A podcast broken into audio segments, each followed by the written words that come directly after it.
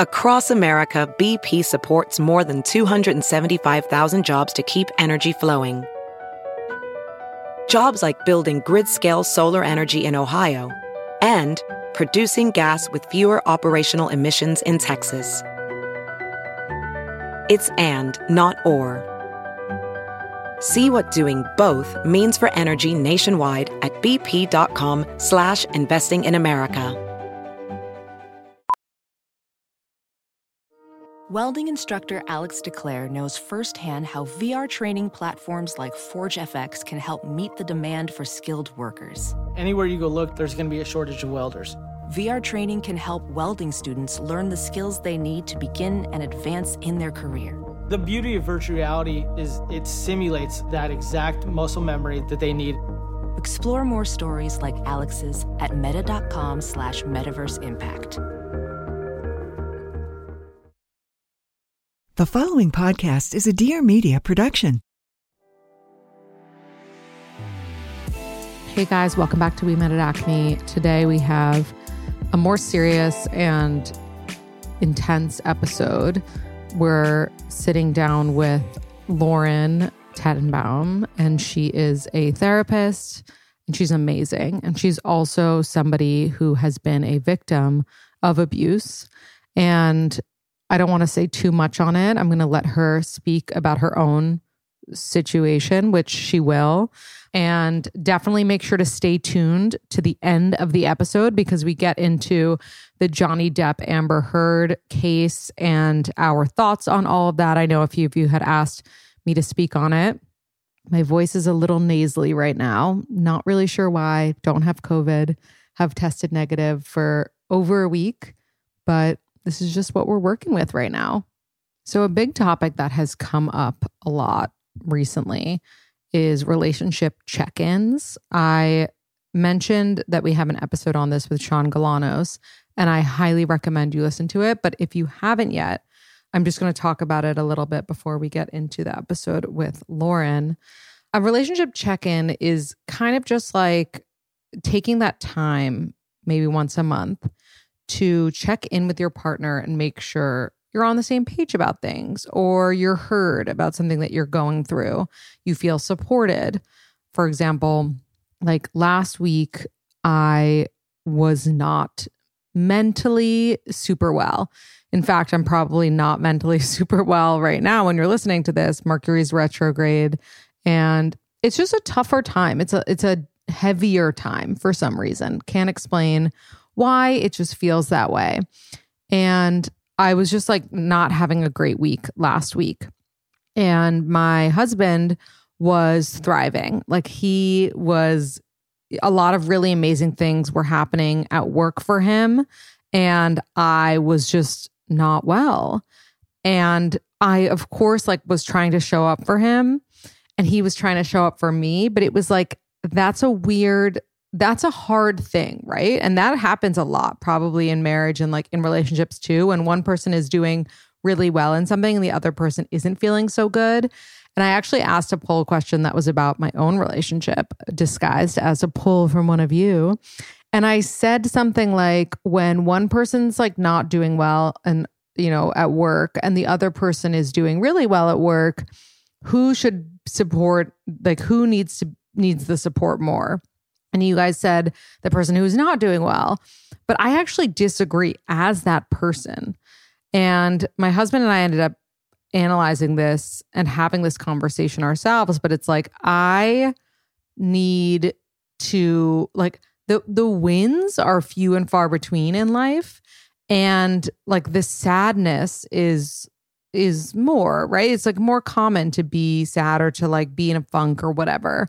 And so I feel like if we can prioritize the win more than the loss, then like maybe the person going through the sad time will like even be happier because they'll at least be happier for the other person. Whereas the alternative is like the other person being brought down by the sad person. I know that sounds weird, but actually it reminds me someone once told me in the Jewish religion, and I'm Jewish, that um, if there's a funeral or like something like that, a Shiva on the same day as a wedding, that you should always prioritize the celebration over the sadness. I, I don't know the context. I'm actually going to look it up. Okay, that was a fail. I couldn't find anything about it online, but I have been told this and I I do believe it. I think that if you have two options that you're holding in front of you and one is a happy option and one is a sad option, the happy option should take priority. Anyway, all of that is to say that the check-in conversation is necessary and you know, it, it can go it can go as like you're just having dinner with your significant other or you're just hanging out on the couch and you're like how are you feeling? Like i just wanted to do a check-in you know? Make make them know like have it be known what you're doing so they're not just like what's happening? Or am i getting dumped?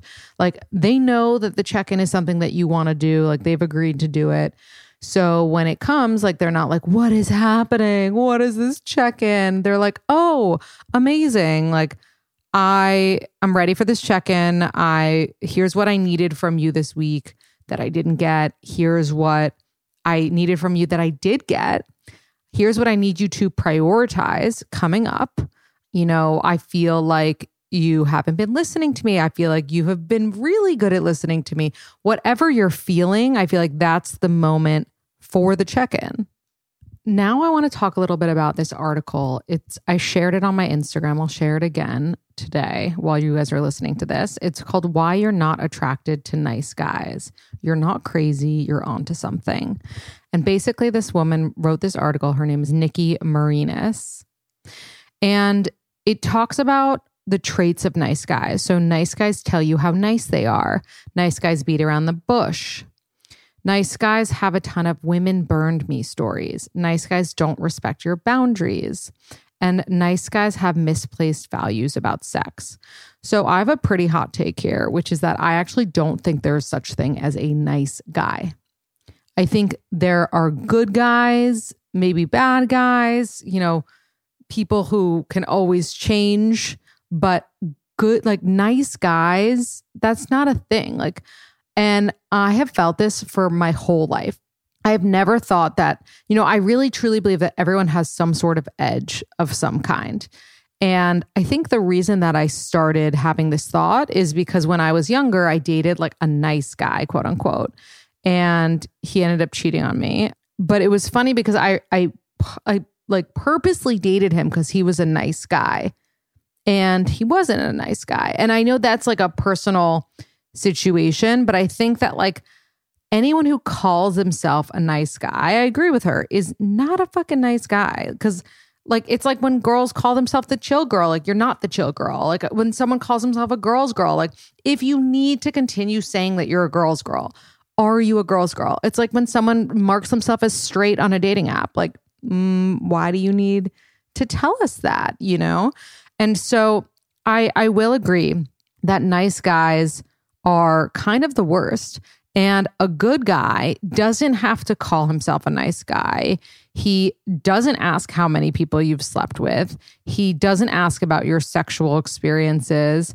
He doesn't try to rush in a relationship. He goes slow. He doesn't talk about how his exes burned him because, first of all, that's frankly a huge turnoff.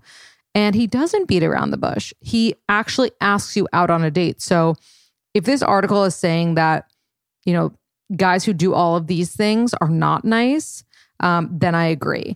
I will say, like, that isn't to say there aren't good guys out there. There are good guys out there, but they're not masquerading around pretending they're nice guys, quote unquote.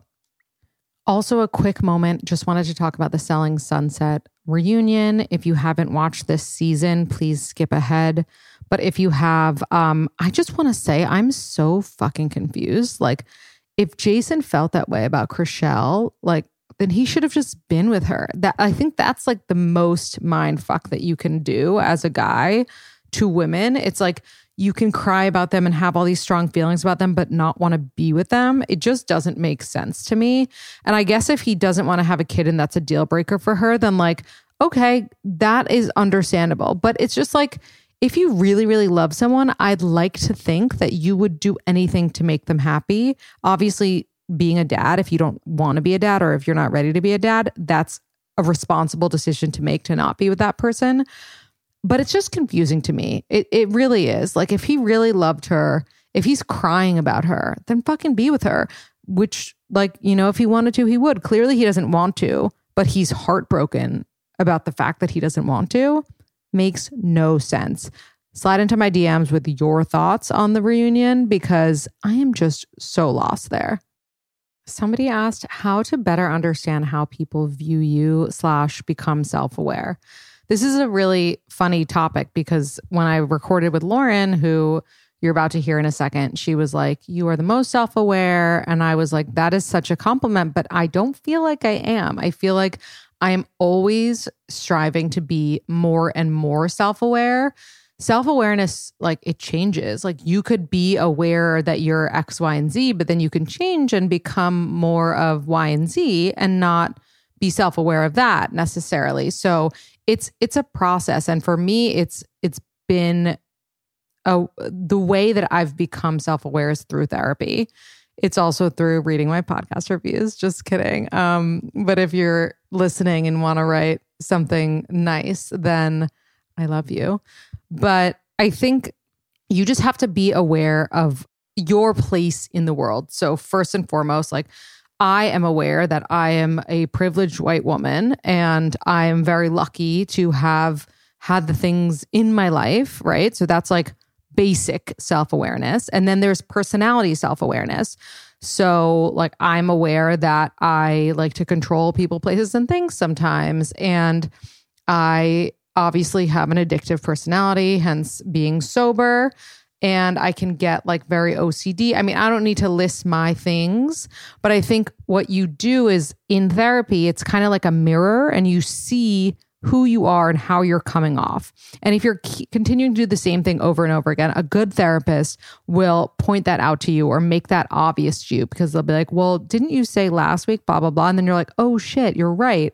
I am always complaining about something and never doing something. Or, you know, whatever your personality trait is, that's how you gain the self awareness.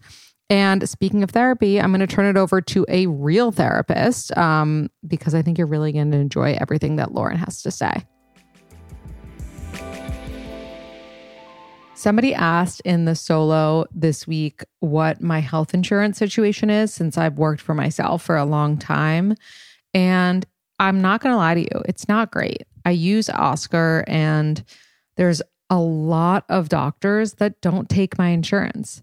But there's a lot that do, which is really amazing. And I wouldn't be able to figure that out if not for ZocDoc. If you haven't heard of ZocDoc, it's the place to find the doctor for you based on specific things like your insurance, your location, your needs, how great the doctor may or may not be. And ZocDoc shows all of the reviews for all of the doctors that you could possibly book with. And actually, I found my first therapist on ZocDoc. So I'm telling you from firsthand experience, it is really amazing. They also care. Like if you book an appointment with someone on ZocDoc, they follow up and they're like, "How was the appointment? Was this person good?" You know, they want to make sure that anyone using ZocDoc has a great experience with their new dentist or their chiropractor. Whatever it is, ZocDoc is a free app that shows you the right doctor for you and who takes your insurance even if your insurance sucks like mine does. So go to ZocDoc.com slash acme and use the ZocDoc app for free. You can download it in the App Store and then start start your search for a top rated doctor today. Many are available within 24 hours. So if you need one soon, you got to download it now and check it out. That's Z-O-C-D-O-C dot com slash acme. ZocDoc.com slash acme. Let's talk about some gift ideas for friends or loved ones. Any kind of person that you're looking for a gift for would love Dagne Dover. If you haven't heard of Dagne Dover, it is founded by three women and based in New York City. It's a performance bag brand.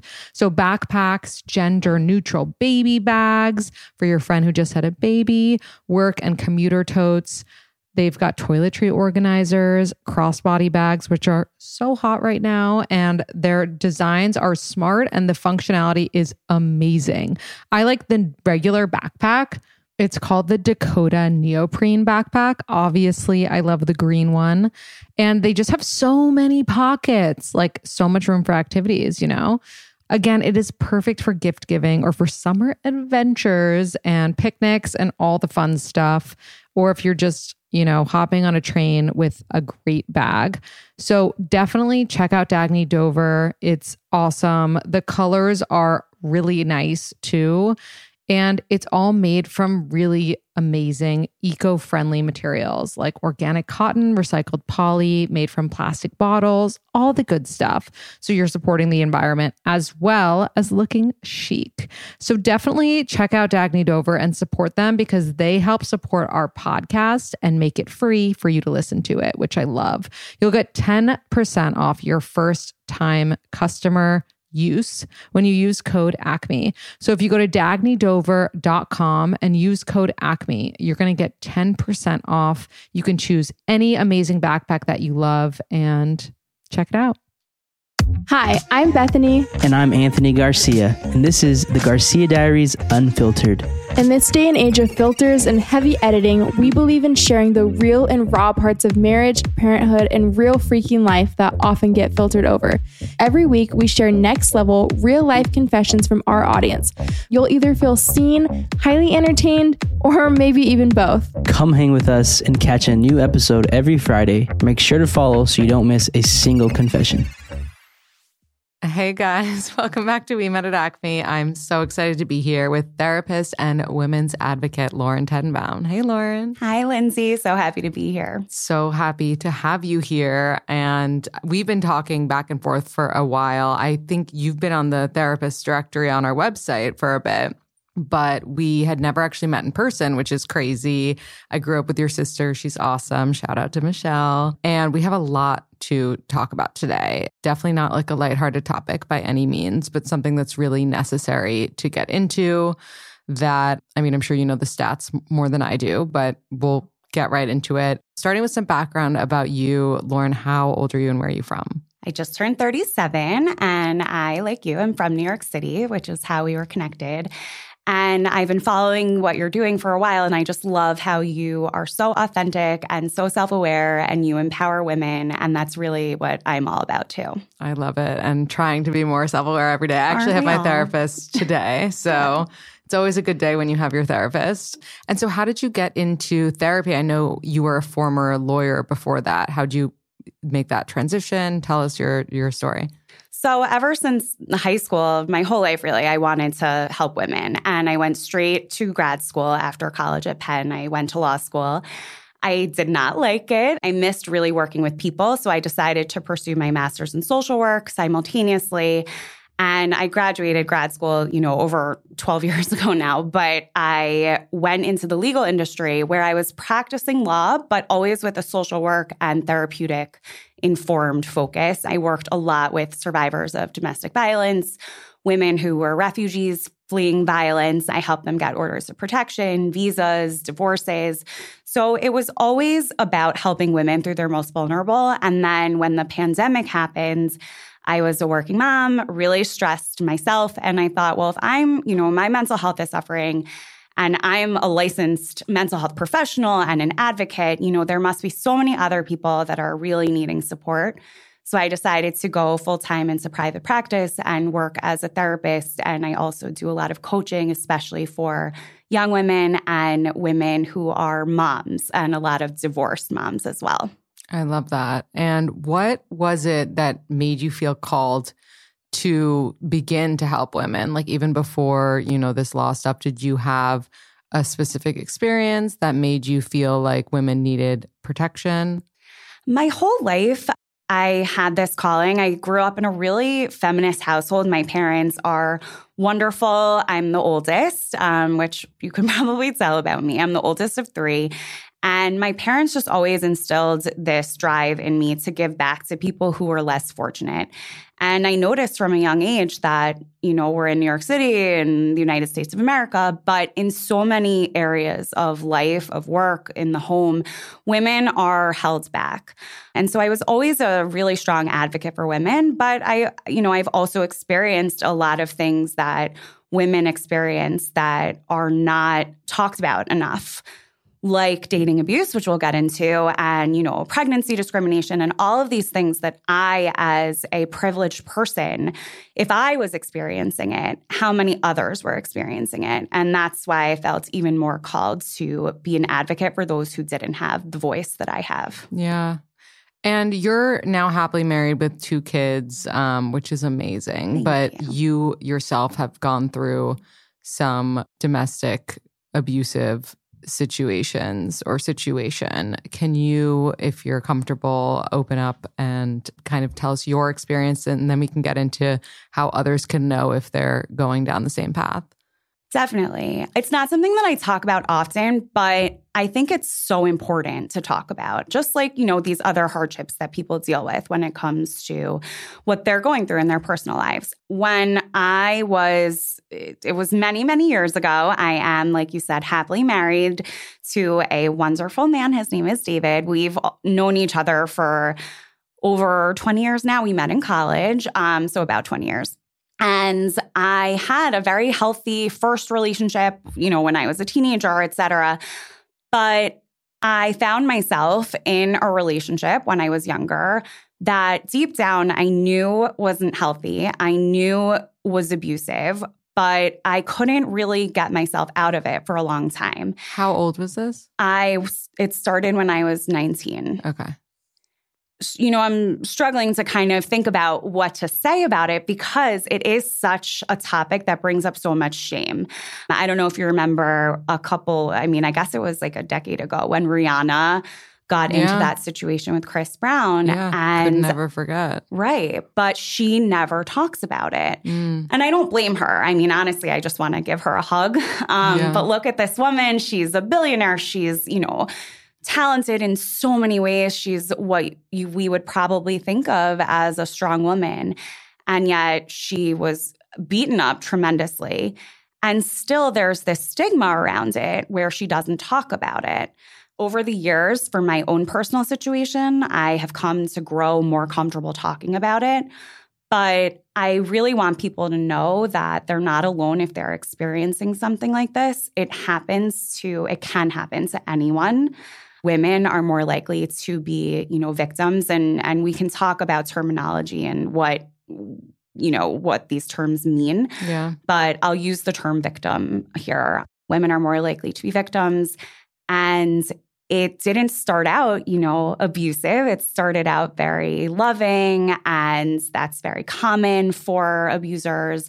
There's often a honeymoon period. And then after a, you know, a kind of incident where there's physical violence or not, because there are different types of abuse, then there's a lot of, you know, honeymoon period again.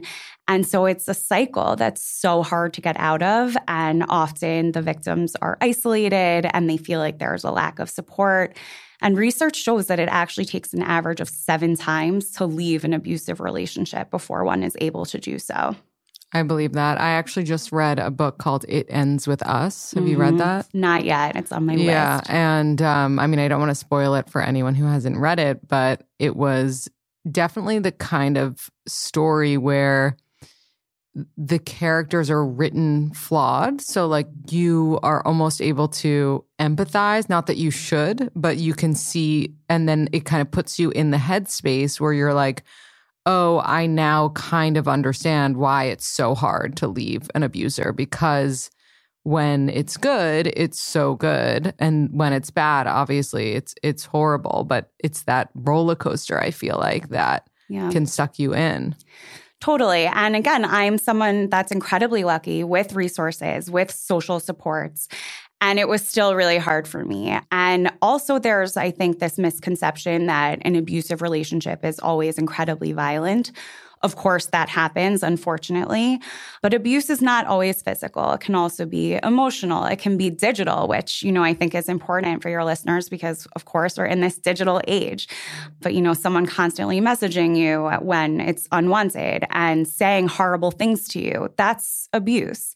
And what a lot of abusers do, and I see this with my clients, whether they're 20 something or whether they're, you know, in marriages and moms and years later, right? The common thing is that abusers try to perpetuate power and control over their victims and they constantly make them feel less than and that no one else cares about them only you know their partner cares about them and that's why they that's one of the reasons why they've had such a hard time leaving Yeah. Okay. So now that we have that little bit of background of like, you know, what abusers do and how they kind of isolate. So going back to your personal experience, you were 19, you were seeing someone, things were great, you felt loved, you had been in a honeymoon phase. At what point did you realize or kind of see a red flag happening?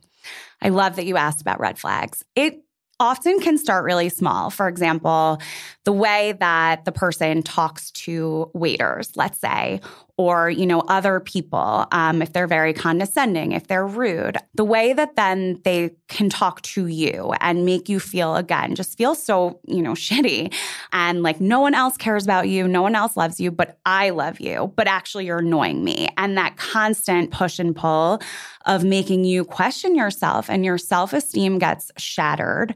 And then again it goes back to the sort of Chris Brown thing, for example, where there's no accountability for this kind of behavior. At the time, a lot of my friends, you know, knew my boyfriend at the time, and they sort of warned me about him because they said, you know, he, he has a temper, but they didn't know the intimate details because I would hide it. And there were instances where actually, you know, his roommates like saw because it did escalate. Um, it escalated with him breaking my stuff, like throwing. At the time, we had digital cameras, so I'm aging myself, but you know, no like iPhones. Um, throwing my camera, throwing like glasses in my apartment. So there were witnesses to that. There was hair pulling. There was, you know, hitting, and roommates saw it. And and you know they would break it up if they did and say oh come take a walk with me whatever. But it was like everyone carried on like it was normal. And years later the roommates apologized but he never did. And this was someone you had met in college? Yeah.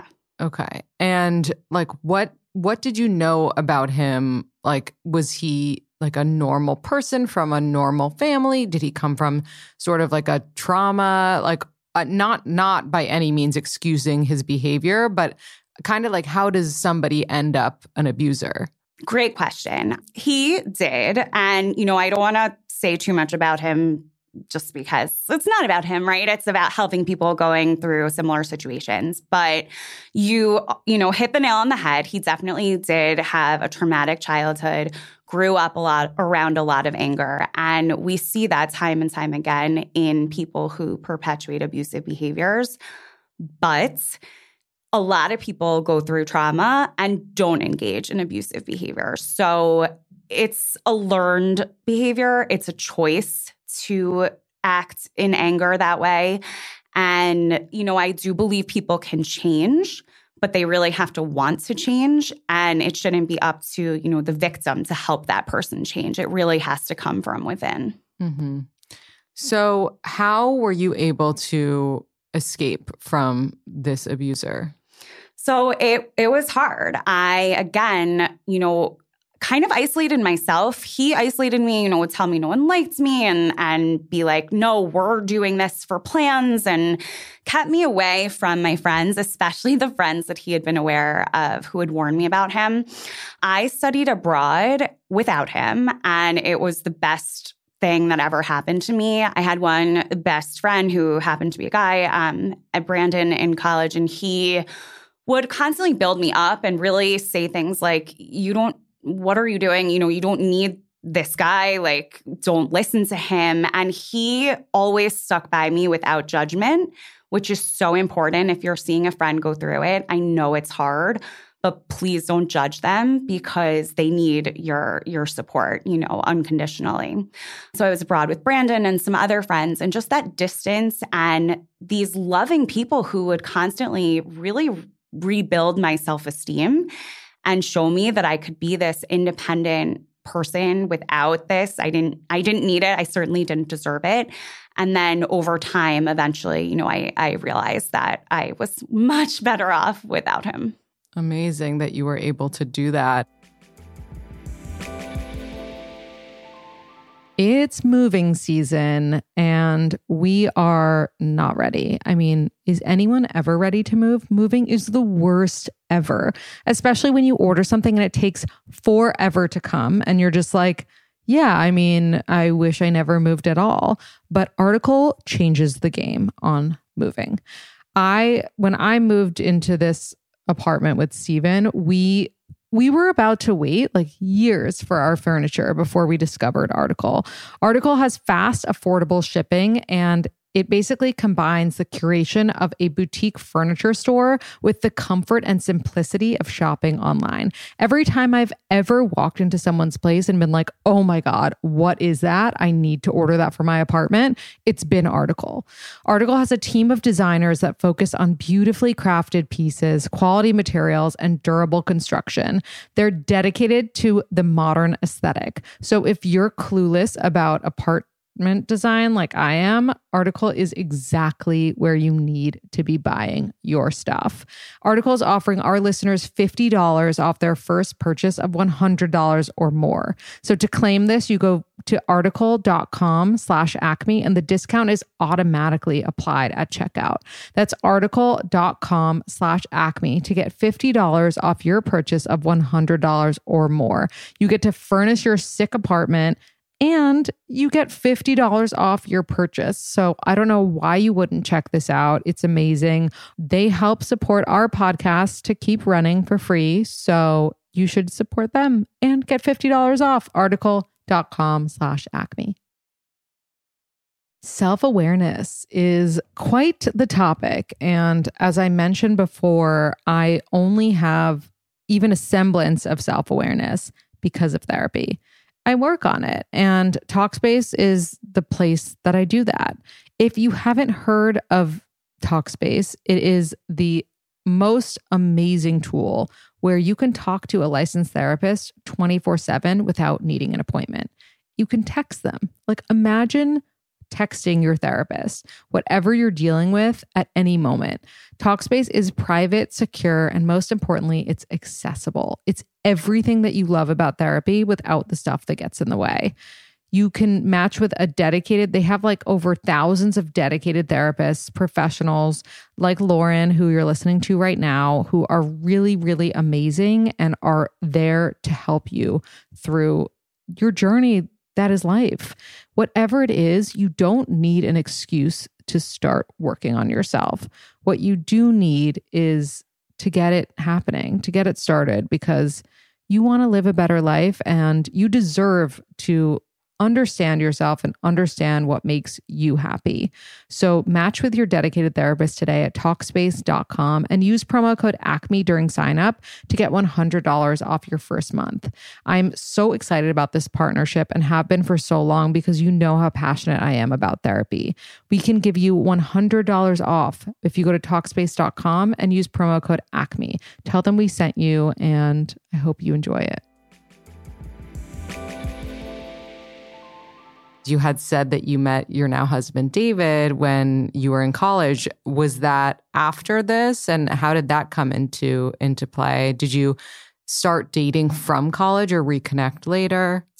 So, David and I have an interesting story, which we can definitely talk about today or another time, because we have broken up a couple times. Um, and I know that, you know, you wonder if that can work out, but we are a success story.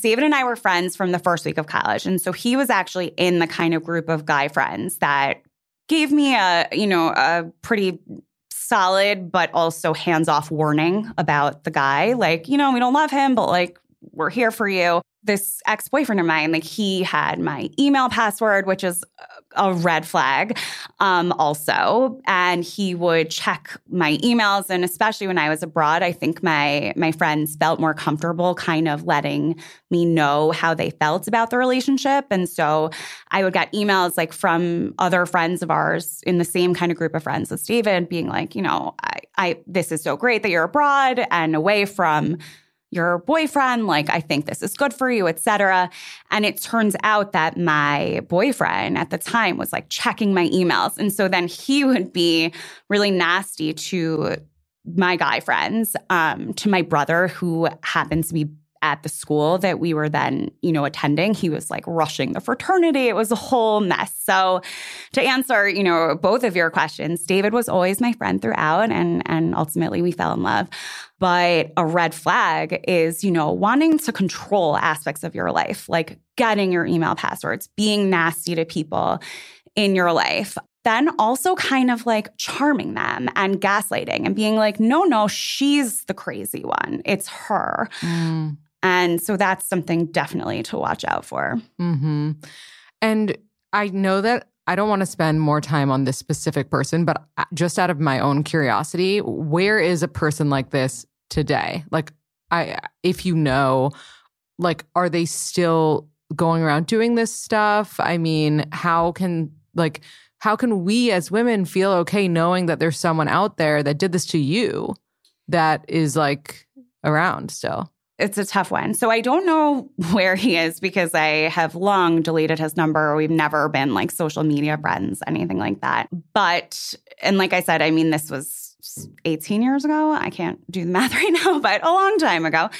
In our 20s, when we were living in New York City, he was still, we were not, you know, together at all, but he would kind of like, be in my life and like go try to befriend my friends from high school and things like that. And he dated a mutual friend of mine, like a, a girlfriend that I was friendly with, not best friends with. And he would tell her things about me, like, oh, Lauren's crazy, all this stuff. And years later, the girl and I were at dinner for another girlfriend's birthday or something. And she said to me, you know, I am so sorry because I believed him about you. Like, I thought you were crazy, but he was abusive to me too. And I'm so sorry. And she was able to walk away earlier than I was, I think, in part because she had heard the warnings from our mutual friends, et cetera, or, you know, life circumstances. I guess I was in like a more, you know, a weaker state at the time we dated. But that was really validating. And unfortunately, you know, there there are people out there, right, who need to do the work on themselves that maybe haven't yet. But if you feel like something isn't right in your relationship or in your friend's relationship, you know, listen to that instinct because again, you don't deserve to be treated that way. Right. Especially if you see something like that they do in front of you in public, then just imagine what yeah. they do in private. Like that's what really scares me with certain friends and certain relationships. It's like, I will see like a friend's husband like yell at my friend in a way that just like really is either just so unnecessary or just rubs me the wrong way. And then I'm like, huh. Mm-hmm. And kind of leads me to my next question, which is about like non physically abusive relationships, because there are so many different types of abuse that you can endure. I mean, I've been in a relationship before where he never touched me, but he would like punch walls around me and like things like that too. And that's also a really scary situation. And I don't know if you you saw the show Maid. It's on my list also. Yeah, but I felt so seen in yeah. that show because she not like if, spoiler alert. So if you haven't seen it, like skip ahead. But she is with this guy who does the same thing. He kind of like he punches around mm-hmm. her and like throws things, but not at her. And so it's really hard for her to think about if this is abusive or not. But then when I was watching that show, I was like, clearly yeah. that's abusive. And I never thought, I never think of myself like I was in an abusive relationship because I was never physically abused myself. But I was like, I would wrestle with this partner to like get out of the bathroom or like, you know, Mhm. like they would throw things like in the wall, punch the wall, but just not me. And so it's like that that's where the lines are are blurred and then and then even like more invisible is like the emotional abuse type of relationships. Yeah, I'm so glad you bring this up because a lot of my clients will, you know, talk about their relationships, past or present, and say something like, "Well, you know, he he wasn't the best guy. He would yell at me a lot, but you know, it wasn't it wasn't abusive." And then without fail, as we get to know each other, it turns out that maybe he spat on her, maybe he punched walls, maybe he broke her stuff, maybe he, you know, would throw her phone. And you're right, that's not, you know, traditional domestic violence. It's not, it likely doesn't rise to a level of a crime, let's say.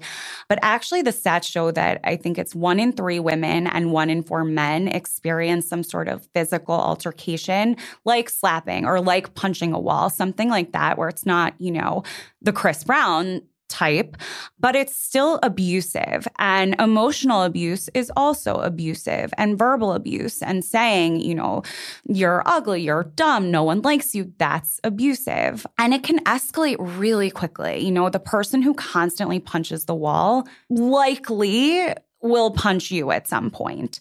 Drugs and alcohol can certainly play a factor. Again, they're not, you know, an excuse, just like childhood trauma is not an excuse. But you don't want to be with someone who, you know, is nasty to you when they're drunk and then who says, oh, but I was just drunk. You know, that's not acceptable. Yeah.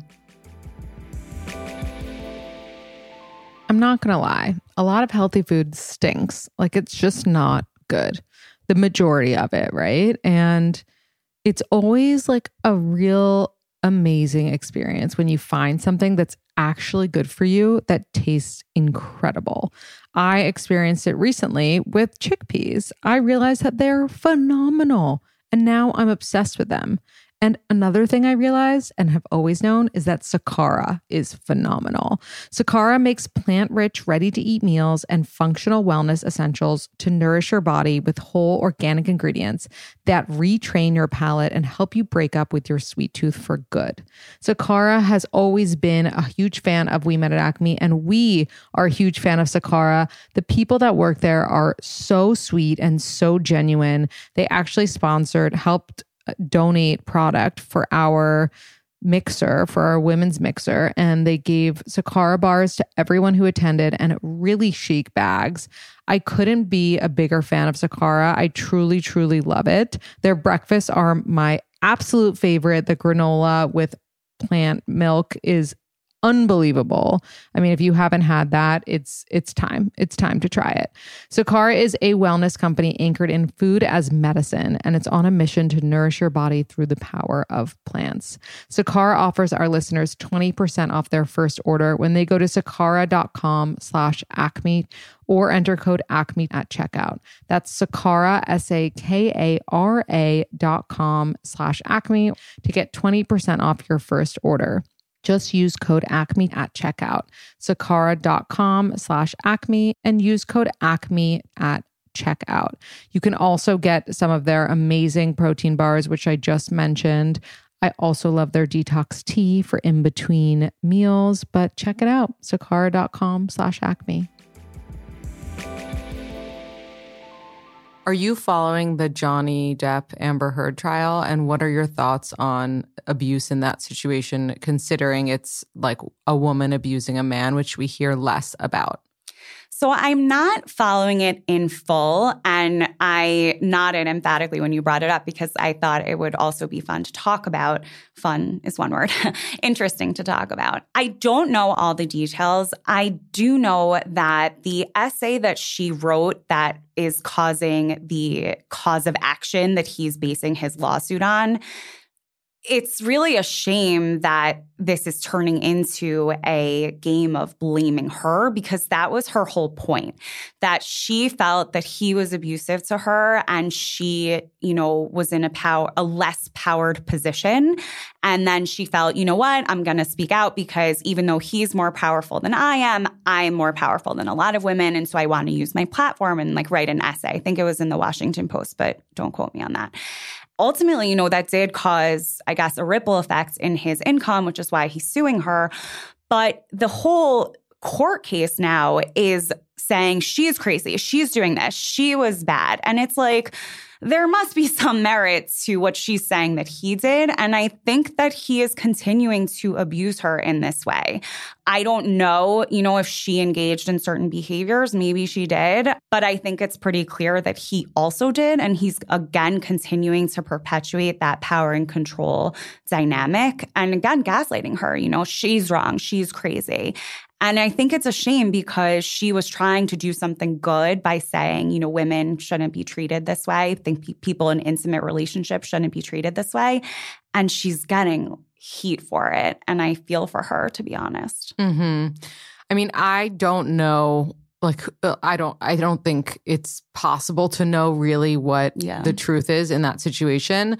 But what I've heard from from people who know probably a lot more than I do is that it was a just just a toxic relationship Mm. on both ends. And I think that's another very blurry situation which like let's say I'm in an abusive relationship and like they abuse me but like then I respond Mm-hmm. like then I might think, oh, well, like I'm also abusive to them.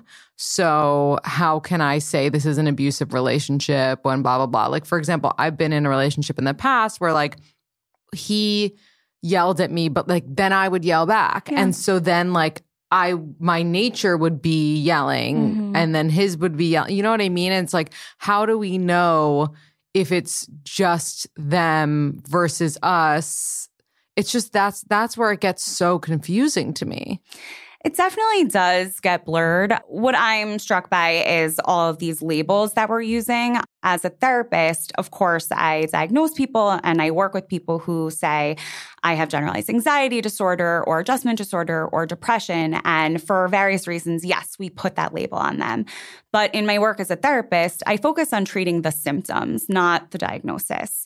And, you know, symptoms and, and, uh, circumstances can fluctuate. And so here, when we're talking about abusive relationships, yes, sometimes, especially for court cases or maybe custody cases, it is important to have more of a label, but really, what are the symptoms here? And if you're, you know, finding yourself screaming back at your partner, it's like what you said, it's a toxic relationship all around. So, you know, who who cares who started it, who's the abuser? It sounds like it's not a good relationship to be in. It's not healthy. And so for someone like that, I would say, okay, you know, maybe you are flawed. Sure, of course, that that's a possibility.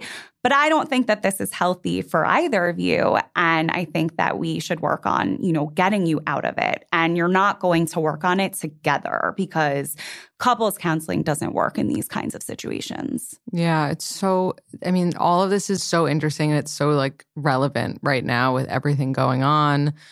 I'm thinking about in a in a past relationship, you know, the one I just mentioned where there was yelling Mhm. and cursing and things like that. Like I, I had been in so many relationships where I thought that so much of that was normal. There was the guy who punched the walls, who, you know, when he was drunk and things like that. And then when I got into my relationship with my now husband, I remember like the first or second fight, like yelling type of fight that we had, which we don't even have yelling fights anymore because that's not, I mean, it was really just me yelling. But I remember I, I told him to fuck off, or it was Mhm. like something like that. And he was like, Don't What did you just say? way." Like, Yeah.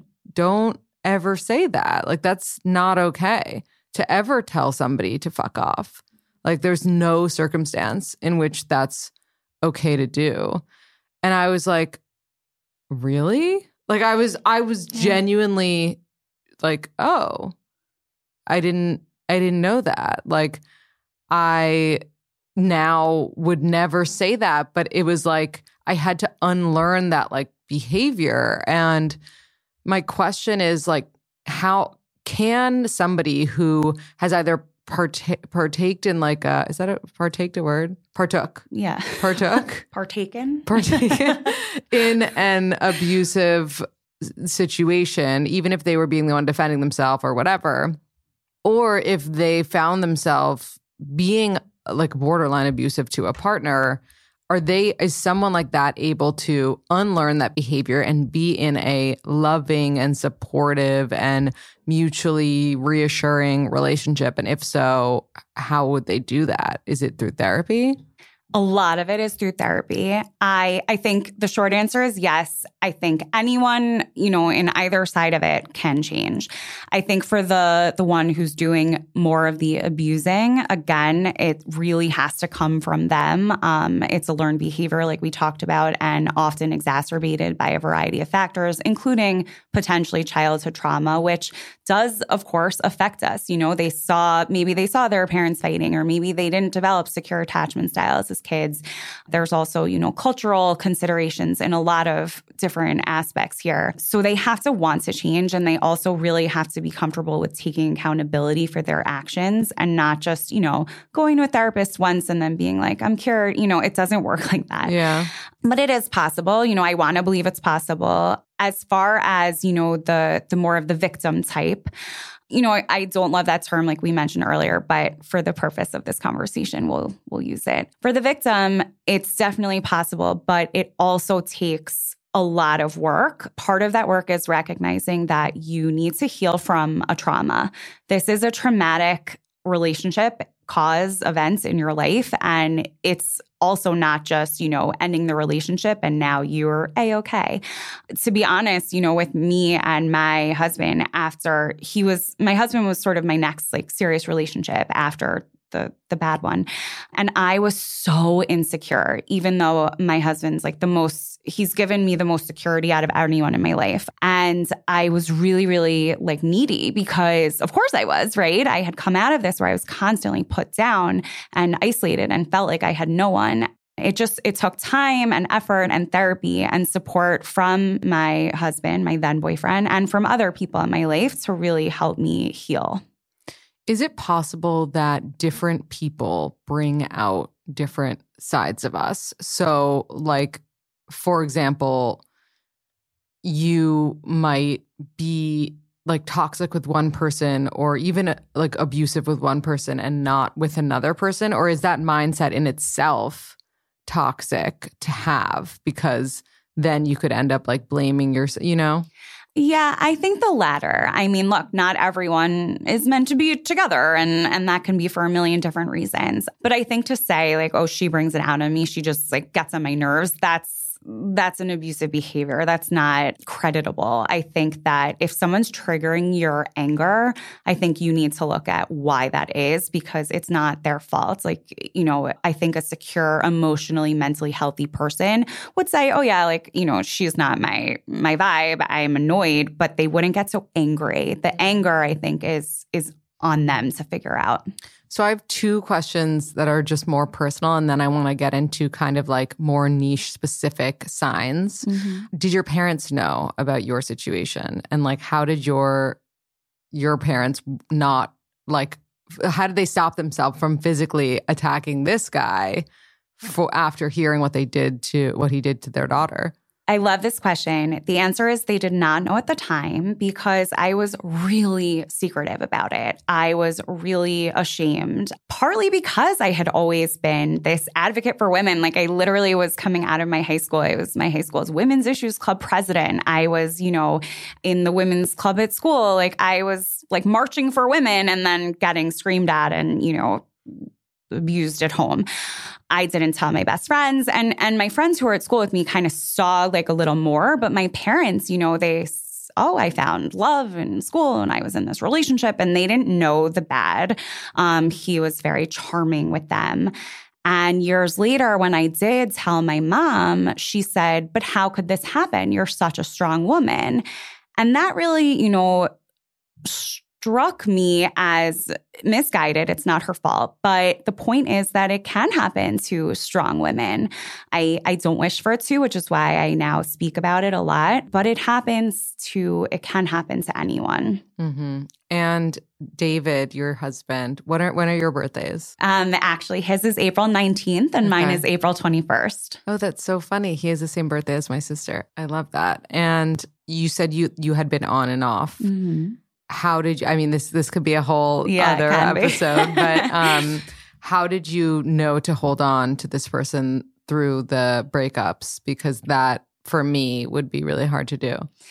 It was really hard to do. We just loved each other. We, you know, we were friends since we were 18. We actually kissed one night freshman year and then it was you know it was silly and we were just friends. Um, and then we kissed again senior year and started dating and we were dating for a couple years but i was in grad school. He was you know starting out in his career. I was really really insecure at that time and it just you know it was a healthy relationship but we were young and and i wasn't communicating effectively. So we broke up and then we got back together and then we broke up and then we were together. And when we were together that last time it moved very quickly. We were married like within eight months of getting back together because we just knew there's no one answer, but we just always loved each other. And I think we just had to grow and learn how to better communicate. And I had to grow certainly on my own too. Yeah. And how old was that when you guys got married? It was 2012, so 27. Love it. Awesome. Okay. Mm-hmm. So we'll usually end the episodes with like rapid fire poll questions, but I feel like in this case, it's best to do sort of like niche signs that like you wouldn't expect. Like, for example, I don't even know if this is an actual sign, but like they tell you not to wear that, you know, mm-hmm. something like that. If you could get just uh, as specific as possible with things to kind of look out for. Like obviously you know the waiter thing is important but mm-hmm. like what else? Is it is it um road rage? Like definitely road rage could be one. I think anytime we all get angry and so i don't want to say oh someone's angry they're abusive because that's not the case. But look out for what angers them and how they deal with their anger especially if they take it out on other people. If they're prone to yelling if they're prone to you know that physical piece of like needing to get out their anger. Certainly, again, if they're trying to control you, who are you going out with? You can't talk to other guy friends. Give me your password. And there are levels to this, but it happens. It happens in all, you know, races, religions, socioeconomic statuses. And so, really be cautious if you are witnessing or experiencing an isolation going on. You know, your friends maybe started dating someone new and then they're like, not around. They can't hang out with you as much or without the boyfriend. Like that's a little bit alarming. You know, just check in with them.